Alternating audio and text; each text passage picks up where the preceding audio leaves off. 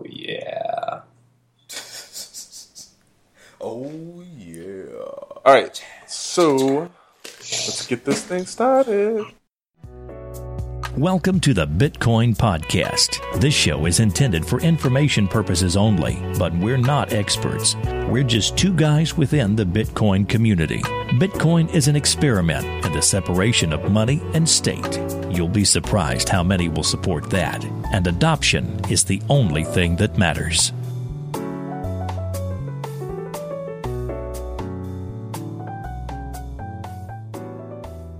Hey, everybody, welcome to this week's episode of the Bitcoin Podcast. I'm your first host, Marcello. And I'm host number two, D. Once again, this is Corey. I'm back. Welcome back. Yeah, Feels good to be back.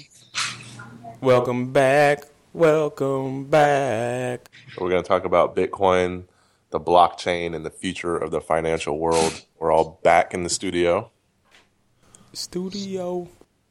So uh, I guess we should talk about uh, how the eighth largest bank in the world is uh, experimenting with its own cryptocurrency. Yep. What does everyone think about that? Which bank is that? Citibank. Citibank. And they're developing at least three of their own based on the same principle as Bitcoin.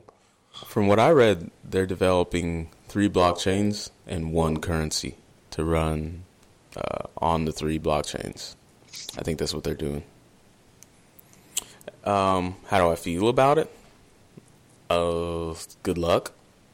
I think it boils down to what we talked about in earlier episodes about um, closed networks versus open networks.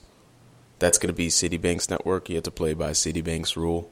But on the Bitcoin blockchain, you play by the Bitcoin blockchain's rules. So, So you welcome the opportunity for anyone to take advantage of the blockchain. well, yeah, competition is great. Uh, capitalism lives and breathes on competition. So, people are going to make their own blockchains, and the best will win. I think they're scared. I think they want so desperately to see a future uh, with themselves in it. And I'm sure they recognize that their position at the top is being disrupted. And uh, every one of them is just one disruptive coding event away from irrelevance. I think they're just being desperate. What do you think, Core? Louis? Eh, I think it's inevitable. These guys are gonna. You know, it's more of a them using the technology to make their system better, as opposed to trying to compete with Bitcoin. They're just trying to find a way to communicate amongst themselves in a more efficient way, because it's ultimate. It's the ultimate time stamping. I mean, exactly what banking is. So, it's just a way for them to do their back end in a better way because even the, the, the top guys in Visa and, and stuff like that have said that if Bitcoin was around when the banking industry was invented, then it would would have been built on a blockchain technology. And so now they're just kind of playing with that, trying to make their system better as opposed to fighting Bitcoin. But why are they all going to compete with each other? That doesn't make any sense to me. They're not going to compete with each other. They're still they're still the, the, the banking industry. They're still going to do the same thing, but like the way the back end of how the banking industry works will be more efficient. It won't be open source and easy to do things and easy to move monies, you know, internationally with any any you know amongst anyone like Bitcoin is. Bitcoin's like cash, all right, where you can just give cash to anyone in the world really quickly. Whereas the banking industry is still the banking industry. You have to go through them if you want to give money that you store in the banking industry to someone else. Hmm. They're just trying to make their their methods more efficient. Which it's not. I mean, it, it'll be better, but it won't be Bitcoin. Do you think that they're testing these methods so that when they do actually get a taste of that Bitcoin blockchain, that sweet nectar, they want to make sure they do it right don't mess up anything? Yeah, it's an, it's an iterative process. You start with something, give it a shot, give it a trial run. Something's wrong, fix it, etc. That's, Lean it that's kind of the beauty of a of a of a programmable currency is that you can you can do something like that. Well, they're going to be uh, discussing the blockchain tech potential at, uh, what is it, Consensus 2015? Yup. So uh, that's pretty big. So they're actually going to That'd be come out interesting from to hiding. listen on. Yeah. Yeah. I honestly think the blockchain technology PR spin is like code for them saying we're going to be using the Bitcoin blockchain. Nah, I think it's code. Public code. Because they can't, after spending so long just shitting on Bitcoin, they can't just up and say, oh yeah, we were, we were wrong. It's actually kind of cool. We're going to use it. So they gotta like it'd be in their benefit if they did. They're just like, you know what, you're wrong. This stuff is great. It's going to work, and we're going to we're to work with it. People would be well way more apt to try and not be you know anti bank and more about their bank than if they're like, you know what, this is awesome and we should use it and it's the best technology ever, so we're going to implement it. Everyone would be like, yeah, you're right, bank. We're going to use you, as opposed to like, ah, screw yeah. all the banks. It's like they're scared of losing money and it's weird because they have so much. They have like infinite money, and they're just like, "Oh, I'm so scared. No risk. Can't take a risk." Meanwhile, yeah, but you got to remember that it's doing implementing something like this and changing the entire infrastructure of the banking industry is incredibly complicated. I mean, the banking industry is this huge titan built on like steampunked hardware. It's you know, like the problem with a lot of the back end is that all of the code and all of the way things move around is still built on ancient languages like assembler, and so you don't have experts in there anymore. And it's hard for them to implement new features because they have to interface with this old ancient code. And doing doing something like changing the entire infrastructure of the of the banking industry is going to take a long time, and it's going to be incredibly difficult. Whereas Bitcoin is already ready. It's just you know, okay, it works. I mean, once we get the we just need mass expansion adoption. issues, That's all scalability need. issues sorted out, which are you know probably on the horizon. Wait, what did you say, Jello? Oh, well, like Corey said, like it's it's ready to go. We just need mass adoption. We just need people to understand it and use it. It's ready to go. It's right there. Yeah, it is. It's uh, the problem though with mass adoption is it's just still not easy enough to get it, I don't think. You have to have a bank account to get Bitcoin, I think, unless you do cash, but that's shady. Like Corey, do you want to meet some random dude in Sao Paulo and give him some USD and him give you Bitcoin? Hell no. Yeah, I wouldn't mind. Depending okay. on the quantity, I'm not going to give him ten thousand dollars. I'll be like, I take it. Right like I, I, have two hundred. So who was the last person you met didn't have Bitcoin, a bank account? I'll hand you this money. The last person I met who didn't have a bank account? Uh, over the age of 18. If you're over the age of 18 and you don't have some kind of financial something something set up, you lose. Well, here in well, America, gonna, even kids, because they're you know they're they're a generation of the internet, so they're going to have ways to pay for things on the internet, which is right now the Visa network and PayPal. And so, in order to do that, they have a bank account and they put the money they earn from their you know hostessing jobs and washing cars and shit and mowing lawns and putting their bank account and they buy crap on Amazon. Yeah. Actually, this is what I'm fearful of is that before Bitcoin gets ubiquitous and we have mass adoption, people will be so stubborn and not educate themselves. And there's going to be a permissioned blockchain and a permissionless blockchain. And people are going to naturally flow to the banks. That's just what they're going to do because banks can easily start up a cur- currency and mine between the banks. That that'd be no thing. That'd be easy for them. Yeah, but, so then, you have, think- then you have a centralization problem.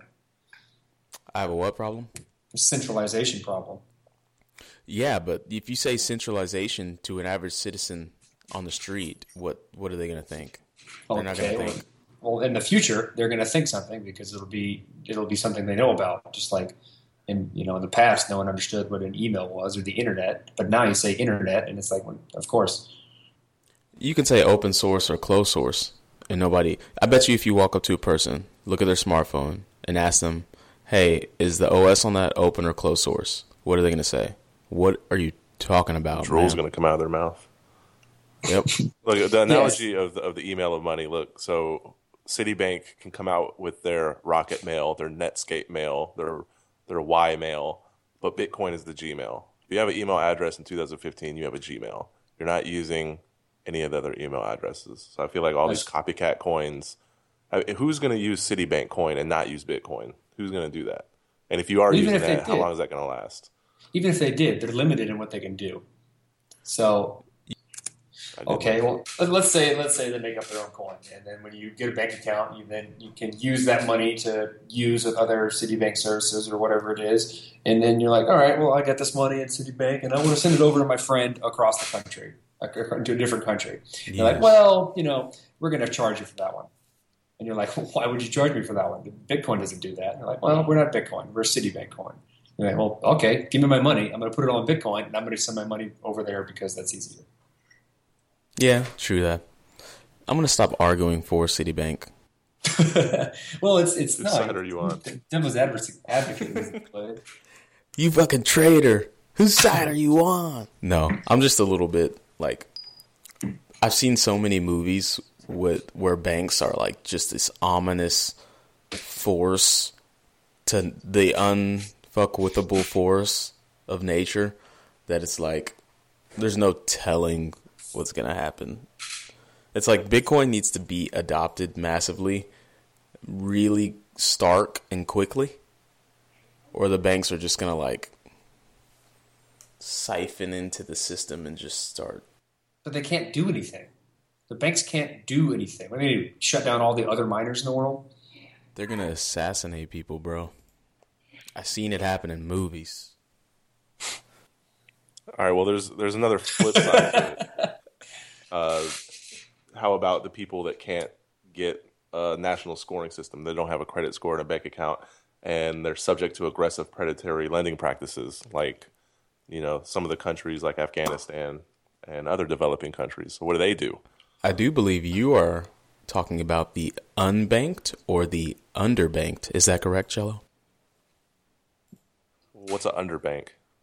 Underbanked, like there's not enough banking services. No, that's not true because there can be excessive fees. There can be um, the uh, abusive penalties when you don't pay something else because there's no system in place. Uh, loan flipping, fraud. forced arbitration. You know, they don't have these practices set in motion. So the financial services infrastructure is very poor. Is what you're saying? There's a lot of steering and targeting in these developing countries, which Bitcoin could solve. But you know, Um, yes, very true. It can solve. I think there's people working on these things, and it's going to be time. Like it's all just a matter of time. Um, but I think you are talking about the unbanked um, places like Afghanistan, uh, really minute places in Asia, maybe India, where banking is like me. Is that is that what you're talking about? Yeah. So should we focus more on the U.S. or should we focus more on these countries that have limitations uh, around their border? I mean, what's more important for mass adoption? Well, what it's it's what's more, where's Bitcoin most useful? And it's the, in these places that we're talking about. Like currently, right now, Bitcoin is most useful for these for these developing countries who don't have a good infrastructure or what infrastructure is there is corrupt and bad. So they I can think get emerging markets. services. Yeah. emerging markets, I think, is what um, investors call them. Um, and you're right, because most of these places run on like a cash based system and like word of mouth and barter and things like that. And I think Bitcoin is going to have much more of an um, influence or an impact on those places before it does the U.S. Because we're spoiled here. We have everything. I can get a credit card right now if I want to take me what five minutes to fill out the app boom so it's like bitcoin's going to benefit places like that most but the thing that's hard about What about a way to receive money? what do you mean like for them like a like infrastructure for, for receiving money. Say you know you you have this service and you can broadcast it out, but you don't have a reliable way for people to pay you for that service.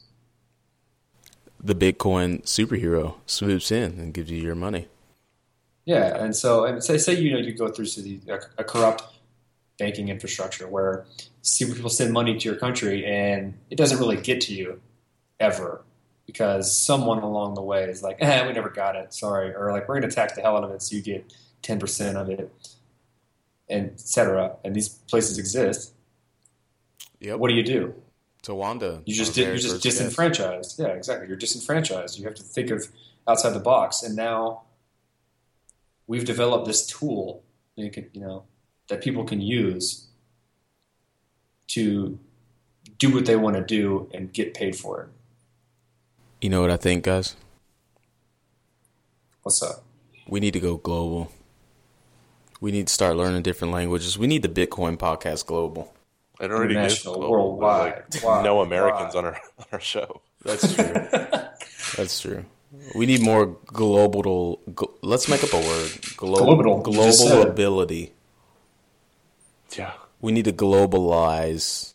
That's a word already. I think we focus so much on it because uh, here in the U.S., banks don't want change, so it's easier for developing countries to adapt Bitcoin because they have unstable governments and small banking infrastructures. So I think it's exciting because there's less resistance there. All they need to do is just tell people about it, and you know they don't have these big corporations blocking them the way they do in the U.S. Yep. I think big old super Andreas Antonopoulos said the cost of entry to Bitcoin is a smartphone, and sometimes not even a smartphone.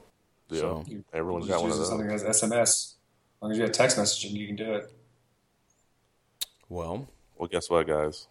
what's up, bro? Instead of just talking about it, let's get someone on the show that can give us a firsthand account on what's going on over there. What? Who are you talking about? I'm talking about Fereshteh. Foresta. Okay. She's uh she's an Afghan girl who was born and raised in Iran from an Afghan parent, moved to Af- Afghanistan after the fall of the Taliban, studied in Germany, lives in New York. She's been all over. Talk about cultured. Yeah. Jeez Louise. She's all got uh place. she was a TED Talk speaker. She's got like master's degrees and um she's uh, a president and founder of Code to Inspire and she's doing work. So let's get into that. So, uh, leader, educator, problem builder, coder, uh, empowering women in Afghanistan by teaching them how to code to find employment as programmers. Our guest today is a pioneer in using Bitcoin as a payment system in developing countries. So, uh, first off, congrats thus far. Uh, You're almost there at 5,000. You're right at the cusp in your Indiegogo campaign to improve economic and educational standards for women in Afghanistan. And I have no doubts that you guys are going to reach your goal. Uh, do you feel that advocating the use of Bitcoin is catching any traction in Afghanistan? And just tell us a little bit about what the pulse of Bitcoin is like in Afghanistan for those that don't know. Sure. Um, so um, actually, uh, yes, right now, Code to Inspire and with my former foundation, I can say that we were the first people who talked about Bitcoin and digital currency in Afghanistan. Um, um, there are a lot of there are few people who know about the concept of digital currency. So what we're going to do with Code to Inspire is the first we want to be an advocate of using cryptocurrency and educate people because we think that it's very important and, and Bitcoin is a very empowering tool and it, it- it's a global payment for people who are really suffering in countries like Afghanistan that are mainly unbanked and um, the PayPal is on support in Afghanistan and the Western Union and transactions using wire um, wire transaction using banks is really difficult. So I think that uh, it can be a very huge um, improvement in the lives of those people who are really suffering from these um, financial situations. So we are going to teach our girls in our center how they can use Bitcoin and starting from creating a wallet, how they can secure it. And the next step is that uh, when they find a job online, if they want to get paid online, they can choose Bitcoin as a payment um, way to, to get their payment. So these women in the system or in the centers, excuse me, do they are they receptive to Bitcoin? Do they under, have like a preconceived knowledge of what it is before they participate in the program? Uh, not really. So um, we are going to teach them first how they can use Bitcoin. Um, um, so it's it's inside the curriculum. So we have our own curriculum for the girls. So one of the curriculum is digital currency as an example Bitcoin. So our mentors are going to teach them from the very early step how they can make a wallet, how they can secure it, and they can make a transaction. And then after that, if they want to get paid, we prefer to select Bitcoin as a payment system. That's that's amazing. I I myself am an educator, and I find it really inspirational what you're doing. And um, not only have you taken on this monumental task of teaching code to women in Afghanistan, um, but from what I understand, is um, the literacy level is pretty low for women in Afghanistan. So, do you find it like doubly hard to not only teach how to code, but even also overcome the literacy rate? Uh, correct. Yes, there, um, the literacy rate in Afghanistan, especially for women, is really low. But um, we try to start from big cities who access more the education level for women. Uh, I'm from Herat originally, which is a city in west of Afghanistan, and we try to start the project in Herat. So um, there are a lot of uh, improvements, although there are a lot of situations in case of literacy for women, but in the other hand, there are a lot of good improvements in case of um, providing educations for women in different levels. Um, so in this case, our targets are three different levels. So one is the girls who are currently studying in high school, then the girls who are studying in the computer science faculty, and the girls who already graduate from computer science. Um, so it makes um, our life more easier to target that specific group of girls. Definitely for the girls who are in high school, because we are going to teach them how to code. Um, that's um, why we try to find the girls who have intermediate level of knowledge of English and um, computer. Um, so also on the other uh, hand, um, for example, in one of the schools, uh, one of the public schools in um, Herat that we did a project with them, they have like 4,000 girls in one school. And then wow. in another school, they have around like 5,000. So uh, with our code to inspire, we only want to cover 50 girls, which 40 includes the girls in high school, which I'm pretty sure that we can find that specific amount of the girls who would be interested and committed to be in our program, but also they have um, an intermediate knowledge of uh, computer and English. Uh, but also for the girls who are studying computer science or who graduated, they definitely have the strong background and um, the level of English uh, understanding and knowledge is also good. Oh, okay. I see how it works. So that's so really they they they have to have a firm grip on uh, the whole literacy before they even start with your uh, program. So sure, yes, good deal. Um, so switching just a little bit, um, your current Indiegogo campaign uh, is that the only crowdfunding campaign that you've ever run? Yes, um, we just started with the Indiegogo um, to reach out 20,000, which with that one we can establish one programming center in Herat, um, providing all the equipment, either it's hardware and the other equipment to equip the building, and also providing the mentors. We do have four mentors in Afghanistan which they um, were my students when I was teaching in computer science faculty as a professor um, two years ago, and they did a lot of projects, so they can be our mentors to teach the students in our centers. Sweet. We're gonna we're gonna put a link to your campaign as well um, on our site. And do you plan on running a lighthouse campaign, like to to back it up, reinforce it? Oh, we, we, we definitely try to think about different mm, ways to uh, raise fund as well because this is just like one part of our project. Mm-hmm. But definitely, yes, we're thinking about the next step. Good deal. Lighthouse is an awesome place to go. That's a free advertisement for sure. Them. Oh yeah. well, now that we've uh, talked a little bit about the the initiatives and our audience has a, a better idea of, of kind of what you do, um, can you can you tell us a bit about how Bitcoin was introduced to you, and how quickly did you accept it as something to put your time and your effort into understanding to grow all these fantastic ideas? Sure. Um, before Code to Inspire, I co-founded another foundation uh, which named Women's Annex Foundation, but they just renamed it to Digital Citizen Fund. So with that foundation, what we were doing, we built 11 computer media labs in high schools in Afghanistan for girls. Um, our mission was that the girls they learn how to use social media like Facebook, Twitter, Tumblr, and they write blogs. Um, for blogging part, for the content that they were providing for us, we pay them. We used to pay them in dollar, but we faced a lot of issues sending money to Afghanistan. Um, again, talking about um, the girls, majority of them, they were underage to have a bank account, but even if they um, were eligible to have a bank account. Usually, a lot of people in Afghanistan they don't have a bank account. We couldn't send their money through PayPal. Um, and um, Western Union, forget about it. The, the fee for transaction was a lot, um, and also the using um, through bank also was a big issue for us. So what we used to do is we send a bucket of money to my friend in Afghanistan, and she used to go and see the girls in person and give them with cash which makes also security issues for her if somebody understands that she's carrying a certain amount of money with herself.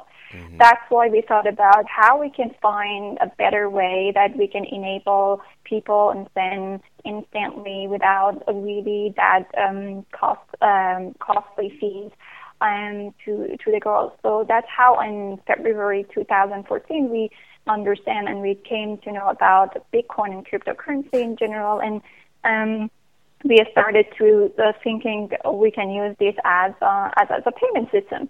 So uh, that how that's how we started sending Bitcoin to our girls uh, in Afghanistan in the schools that we have uh, for writing the blogs, and um, uh, it was um, a little bit challenging for the first, but also exciting because um, all the girls they were exciting to have something that they feel they own it and they can control it because um, it's also difficult if sometimes it happens for us that when we send the money to the girls, the family took over the money, and so we don't want them to be confiscated by a family member or anybody else. So that was a good way that they can have something that they feel the ownership and they can control it. But also on the other hand, um, that's seven or eight percent of um, fees that they charge, for example, Western Union or other and transaction systems, it really makes a big difference in the lives of people in, in, in developing countries or in countries like Afghanistan. I mean, with five dollar or uh, something like that, it really can um, feed a family um, for a day, or it can really be useful. So um, also, it's very important that uh, Bitcoin as a global payment system can save a lot of um, uh, is in case of uh, transactions or for the fees for people who really um, struggling in, their lives, um, living in a country who majority of them they access a very low financial situation. Yeah, that's that's something that we don't think about is the transaction fees. That's taking money straight out of their pocket, and they can feed a family of four for so much less than people in the U.S. And you guys initiated that in in early 2014. Uh, back in the early infancy of Bitcoin. So I think that's just remarkable. I mean, it's literally saving lives. Uh, but I mean, um, Bitcoin is really fascinating for me, um, and, and I really believe that um, sooner or later it definitely it will um, uh, will be more uh, expanded in different countries, and it's really about uh, changing the lives of people and helping people to uh, join the global economy. But uh, although unfortunately there are some infrastructure issues uh, in Afghanistan, um, which make it a little bit difficult for people who have Bitcoin to use their Bitcoin in, in, a, in proper way. For example, um, uh, there is no exchange platform that people can exchange their Bitcoin to Afghani, the fiat currency, uh, which is a little bit difficult because sometimes people want to have the cash. Um, so um, this is one of the issues about um, Bitcoin in Afghanistan to to have like to exchange it in Afghani. And also mm-hmm. the other issue is that, um, for example, here I mean, there are a lot of um, online um, shops like Overstock or Gyft that they accept Bitcoin, and you can order anything you want, and you can have it uh, right in front of your door. But uh, in Afghanistan, again, it's infrastructure issues where not a lot of places, not the majority of places, they have a shipping billing address. So it makes it a little bit difficult if you want to spend your Bitcoin online. Although you can buy software, books, or anything not tangible, but in, if it's the case of like buying a computer or anything you want, it makes it a little bit difficult for you to spend your Bitcoin online.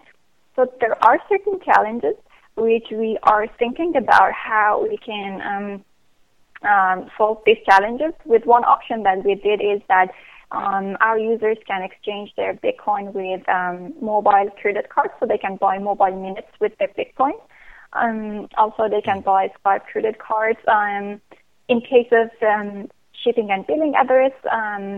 Uh, we try to reach out companies, for example, Overstock, to see if they can if they want to build like a local storage in one of the cities, and then uh, those who have Bitcoin, they purchase their stuff from Overstock, and then they ship it to their storage space, and they can go and pick it up. So in this way, we really can help them to spend their Bitcoin and, and, and have the, the things that they want in case of purchasing um, materials online. Hmm, a lot of use cases. A lot of use cases for Bitcoin in Afghanistan. The how hard do you think it would be, just to speculate here, to get um, Afghanis to close close the loop? I mean, Bitcoin in itself has value. Uh, if it could be convinced that it doesn't even necessarily need to be exchanged, it it is money. That would be a whole other hurdle, don't you think? You are right. Um, we were thinking about also to go and talk with local shops, for example, because our target is more technology and and um, technology. So we thought that um, you can go and talk to like electronic shops, those who sell like gadgets like mobile, tablet, or very simple electronic um, tools. Uh, that if uh, they accept Bitcoin, so in this case, we try to in, to not only educate people, but also we try to put Bitcoin in the market. So people go and like buy stuff, they sell stuff with Bitcoin. So this is also one of our um, missions that we try to go and talk to local shops in case if they want to accept Bitcoin um, to purchase anything they want, mainly electronic issues. Uh, but uh, definitely, I think that there would be a lot of challenges uh, in front of uh, implementing cryptocurrency in any way in Afghanistan. And it's not, I think, it's not because of the cryptocurrency, but also on the other hand, it's about the infrastructure issues in Afghanistan. That there are a lot of main issues that um, we have to think about how we can solve them to reach our goal by spreading the message of like using cryptocurrency and implementing it although there are, um, there is a project that calls BitPesa, so that they're really widely used in Kenya, which I think that we can use that as a pilot project in Afghanistan. Why? Because they use mobile, uh, like M-Pesa, the mobile money, and then they try to um, convert into current in, the, in Bitcoin. So uh, in Afghanistan, we do have M-Pesa concept. Um, there are three or four majority of telecommunication companies that they offer mobile banking. So I think that would be one way to see how we can merge uh, that with this mobile banking because also 80% of people in Afghanistan, they access a mobile, so they access phone, and 80% of women either directly or uh, either they own it or they access it through a family member, they have access to mobile. So I think that with mobile, that would be a very um, huge step to think about how we can implement or make the Bitcoin more approachable for people in Afghanistan. So, with all these, uh, you know, huge steps being implemented, do you feel that mass adoption is plausible? Um, um, honestly, I don't think right now it would be. It takes a lot of time, I guess. But um, we can start from very small community maybe because also in Afghanistan during these 10 years after the Taliban regime collapsed, we have a very um, impressive progress in case of in IT. And, and that's because uh, we just started from zero to the high-end technology um, brands and, and, and situations. So that's how it makes Afghanistan a little bit more step ahead um, because um, and we have a lot of good improvements. And I guess that like it takes time. Uh, I don't know how many years, but I, I'm yeah. I'm I'm hopeful that uh, that at least people can uh, embrace it and use it in a way that um, it makes their lives more easier. How they accept and embrace mobile banking in Afghanistan, which people use that. Amazing. It's it's really amazing what you're doing over there. Very inspirational. And just one last question for you. We ask it to all of our guests. Um, we just would like to know that in ten words or less, how would you describe Bitcoin? Um, Bitcoin is a digital citizen of the world um, because it doesn't think about uh, geographical boundaries and people. It's just a very empowering tool to empower people. Nice. Thank you. I'm going to take the first bit of that. A digital citizen of the world. I like I, that. I like that. Everybody says something different, which is why we like Bitcoin so much. It just uh, is a very broad-reaching technology. So, well, that uh, about concludes it. Thank you very much, First, Firsta. And we're gonna Yes. tell everybody about the cause. Uh, I think it's great that you offer a, just a safe and secure place where girls can learn, and uh, we're gonna encourage people to contribute. We're gonna contribute ourselves personally, and uh, we thank you for your time. No worries. Thank you very much. Thanks for having me in your program. Thanks. I hope you guys enjoyed that interview with Fereshteh Forough. She is a remarkable woman doing remarkable things, educating remarkable women to do remarkable things. And Bitcoin is a big part of that. See, Bitcoin brings the world together. Bitcoin's like that Michael Jackson song. Which one was that? In the 80s? Where it's like, We are the You're the world. Yeah, we are the world. That's all I can sing, I think, or we'll get sued. I like I like it when we have people on the show that are, man, just infecting people. Infecting is a bad word, but you know what I mean. Spreading It has negative to content. so many people, man. You know, They- paying women directly for their work is a big deal. It is big deal, and uh, literacy is a huge problem, which she's not only helping to tackle, um, but she's taking it a step further and helping those women understand the literacy of computers, because computers have a language that they speak. Yeah, So Yeah. go for it, Core. Oh, I was gonna say the internet is is a is something that allows the, the world to become smaller for everyone. You can reach more, many more people much faster, and Bitcoin is a tool that allows you to get paid in the same way. And she's like, it's a good person doing good things, but she's able to globalize that in a much easier way than you could before. yeah, for sure. Well, that was awesome. What are we talking about now? Let's put some. Uh, Corey, so while you were uh, on vacation, did you kind of hear about Litecoin's craziness and how it's affecting Bitcoin's price? I would see random things about it on my phone, but I didn't get much internet access during the trip. So I saw it go up, and then when I got home, I saw it was back down, still up, you know, relatively, but that's quite a large jump out of nowhere, and then a jump back down. Yeah, I It was exciting for me. I have some light cold, light cold, light coin holdings, you got it. and um, yeah, I did. That was hard. That was a tongue twister. Um, and every morning I woke up, it was awesome. It was like, what's that? Um, risky business day bow bow. Oh, I Every bet. morning. I bet the whale club was just having having fits. I thought about getting on TeamSpeak and just listen to him, but I was Just- like, no. Being a fly on the wall. Some people lost a lot of money. Some people made a lot of money. So what as, what aspect should we talk about? Should we talk about how it, it's related to Bitcoin's three month high? Should we ask, you know, why this happened?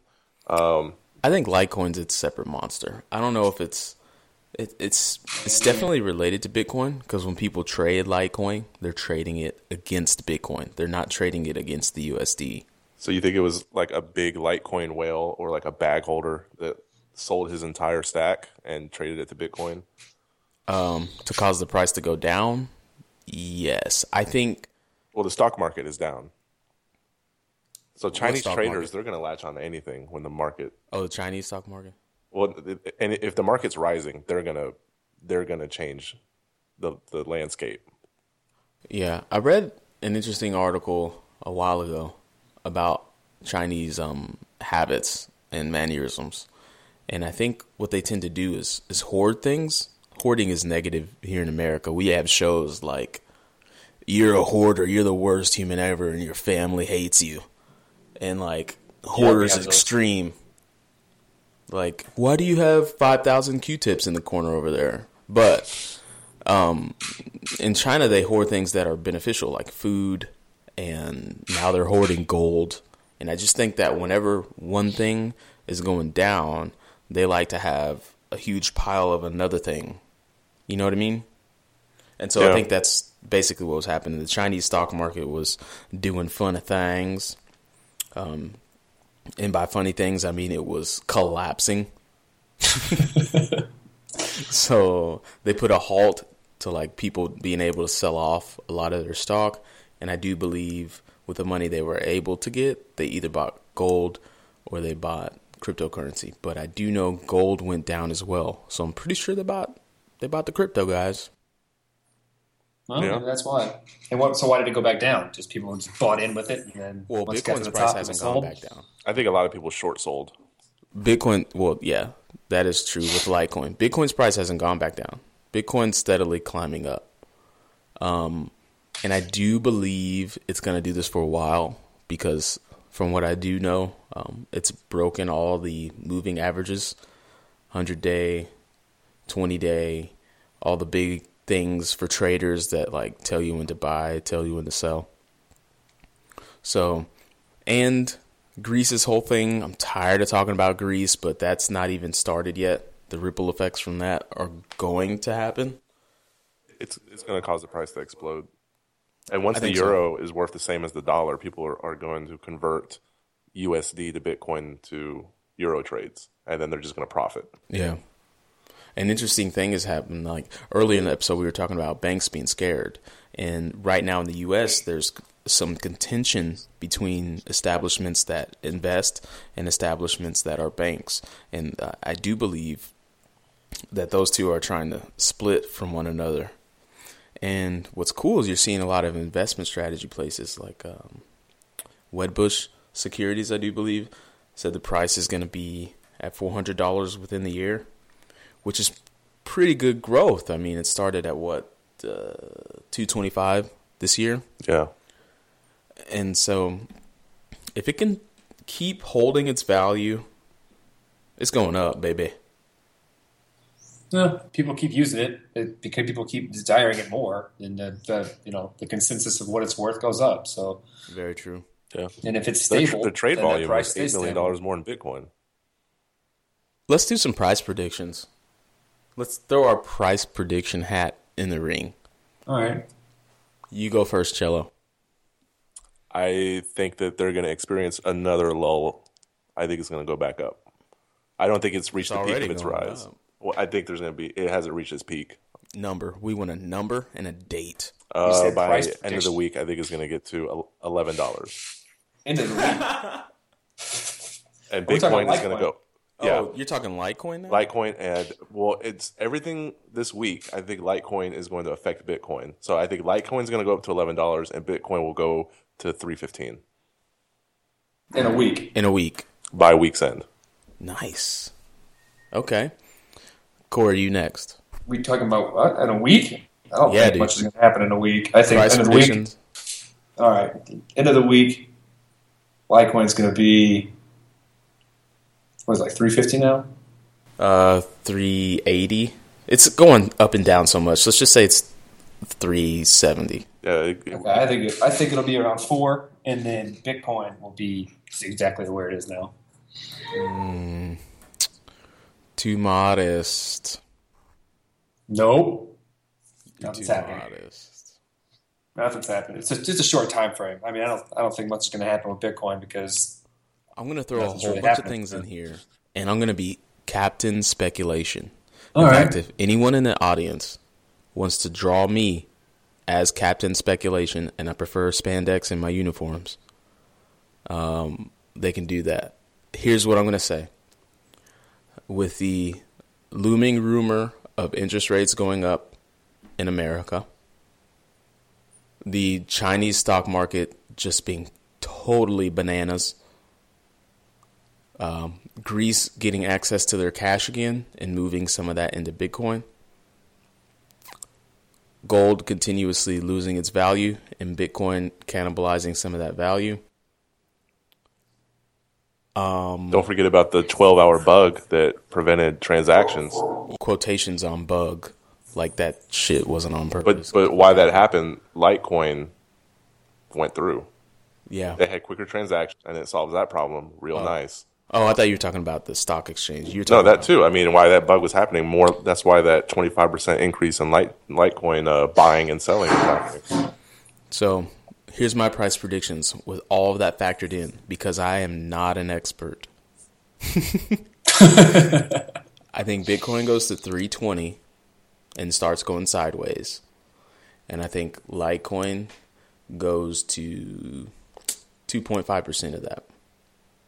So, Corey, you do the math because I don't want to. Oh, I, I don't do head math. All right, so 1%. Like six something, Yeah. six seven between there. Yep.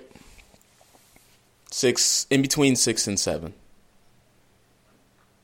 If Litecoin gets back to eight, it's going to 11. But it's not going to get back to eight because the whales are in control right now. That's my bullish prediction.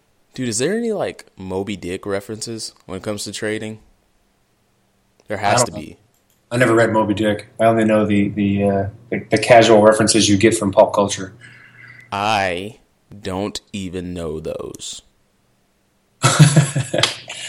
but I do know it's about a guy trying to hunt a whale. Because he hates it. Ahab. Yep. Well, I agree with Corey. I think Litecoin should be renamed to the pump and dump coin because I can't I can't take it, dude. The inflation going down. If I was a Litecoin investor, my heart would hurt. It's too much excitement. Yeah, it's a, it's a, That's it's- why you it's a- hold. It's just one of those things you you have and forget about. It's a, That's it's why a- you hold and just hold. That's why you hold. That's right. Um, All right. Um, new points. New points. Let's talk about Yeah. something different. I think that's it for this week. It is. Yeah. We've spoken for 30 minutes with a really long interview. That might be it. We have to edit that out. We can't tell people. no, we don't. Okay. We don't even edit. What are you talking about? I do edit sometimes. I leave the funny stuff in because it's too funny. Hold up. Like last week, what was it? That interview was That's- dope. Oh was my dope god! I can't believe I said dope. I, I did laugh at that. Uh, My yeah, brain was off. I don't know why I said that. Well, So, I, what did we learn this week? um, Afghanistan is ripe for Bitcoin introduction and education.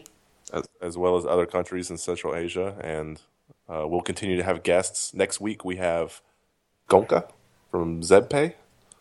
Yes, And we're gonna- Sandeep Goenka. Yeah, and we're going to talk about the, uh, you know, how he's changing things in India. So, Yep. So we let's just cap this off. We started out in Zimbabwe. Boom. Mm-hmm. Now we've moved to. we to went to Silicon Valley. went with, to Silicon Valley, which is California for people that do not know. Your head the same. Um, then we now we're taking it to Afghanistan, Afghanistan, and then we're taking it to Singapore, India. Singapore, India.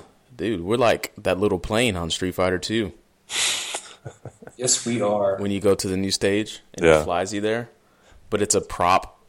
It's a prop plane, one propeller. I'm going to go ahead and say that D's number one referencing is from Street Fighter 2. I, I was just about to say His that. go-to reference. His go-to reference is going to be from Street Fighter 2. Well, here's the thing. Um, when a game is that excellent and it consumes so much of your childhood, of course it's, it's going to be your go-to reference. If I'm in a sauna, where do I think I am? E Honda's stage. I never said it was bad. I'm just pointing out the obvious. Anytime I find I myself like in it. factory, Keep it up. I feel like I need to be fighting Zangief. Anytime. Anyways, And on we're gonna get off of that. Uh, actually, we're not. Let's play the outro Oh, we're not. music and lay some Street Fighter music in there. All right, that sounds good to me.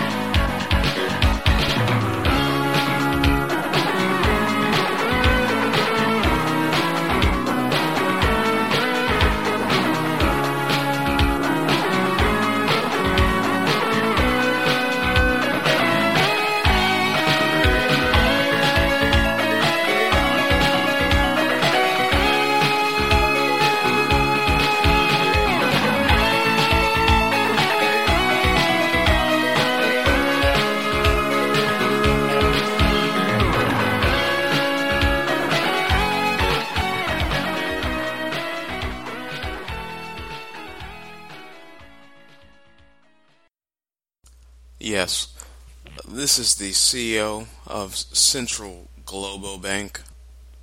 Yes, is that true? Bitcoin's grown how much? 30%? Oh no!